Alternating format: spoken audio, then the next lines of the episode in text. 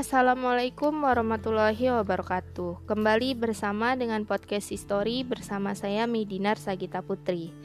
Kali ini podcast History akan membahas firasat kepergian pahlawan revolusi. Tanpa berlama-lama langsung kita ke pembahasannya.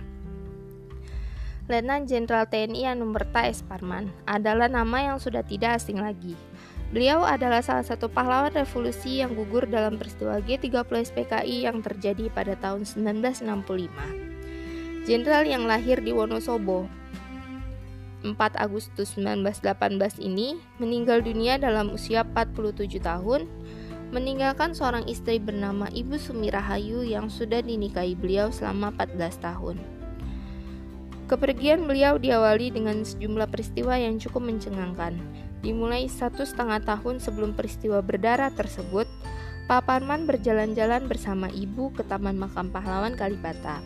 Sesampainya di depan Taman Makam Pahlawan, beliau menghentikan mobilnya dan keluar sambil menunjuk ke arah Taman Makam Pahlawan tersebut. Beliau berkata pada istri beliau, Wah, ini Taman Pahlawan, tempat yang menyenangkan buat kujang. Jangan lupa, kalau aku meninggal, supaya aku dimakamkan di sini. Dan jangan lupa, pada kijingku atau batu nisanku ditulis pejuang sejati. Beberapa bulan kemudian, beliau memerintahkan ajudannya untuk membingkai fotonya. Setelah selesai, foto tersebut diserahkan pada istri beliau dengan mengatakan, "Ini adalah kenang-kenangan untukmu. Ini satu-satunya yang tersisa untukmu." Dua minggu sebelum kejadian berdarah, Kala itu Pak Parman hendak menemani Jenderal Ahmad Yani dalam kunjungan kerja ke Nusa Tenggara. Beliau lalu berkata pada istrinya, "Jeng, hati-hati di rumah. Aku mau ke perbatasan. Mungkin di sana aku akan ditembak oleh musuh." Waktu berjalan terus hingga pada hari Kamis 30 September 1965, sehari sebelum kejadian. Pak Parman menyuruh istrinya jalan-jalan ke Cibubur atau Cipana, Cisalak tapi harus melewati cawang dan bypass. Hal ini menimbulkan pertanyaan di benak istri beliau. Kenapa disuruh ke Cibubur atau Cisalak? Kenapa tidak disuruh ke Pasar Baru atau Cikini? Sore harinya, seperti biasa, Pak Parman dan istri beliau berjalan-jalan keliling kota. Sebenarnya, beliau hendak mengajak istri beliau ke Bogor pada hari Minggu.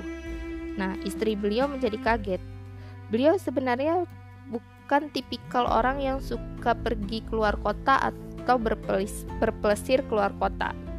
Ketika datang hari libur, beliau lebih suka menghabiskan waktunya untuk kerja bakti atau bermain kereta api. Beliau memang dikenal sebagai salah satu jenderal yang lumayan hobi mengkoleksi kereta api. Pada malam kejadian ada pemandangan yang tidak biasa yang belum pernah ditemui sebelumnya. Wah, ada begitu banyak burung gereja di ruang tamu. Ah, tidur saja, jawab sang istri. Wah, sekarang banyak burung seriti di ruang tamu. Semua tanda yang tidak biasa ini ternyata benar. Pada hari Jumat 1 Oktober 1965, Pak Parman dijemput oleh pasukan Cakrabirawa dan harus menemui azal beliau di lubang buaya. Semoga Bapak Jenderal S. Parman mendapat tempat terbaik di sisi Tuhan Yang Maha Esa. Amin. Sekian yang dapat podcast history sampaikan untuk hari ini. Terima kasih sudah mendengarkan. Semoga bermanfaat. Salam.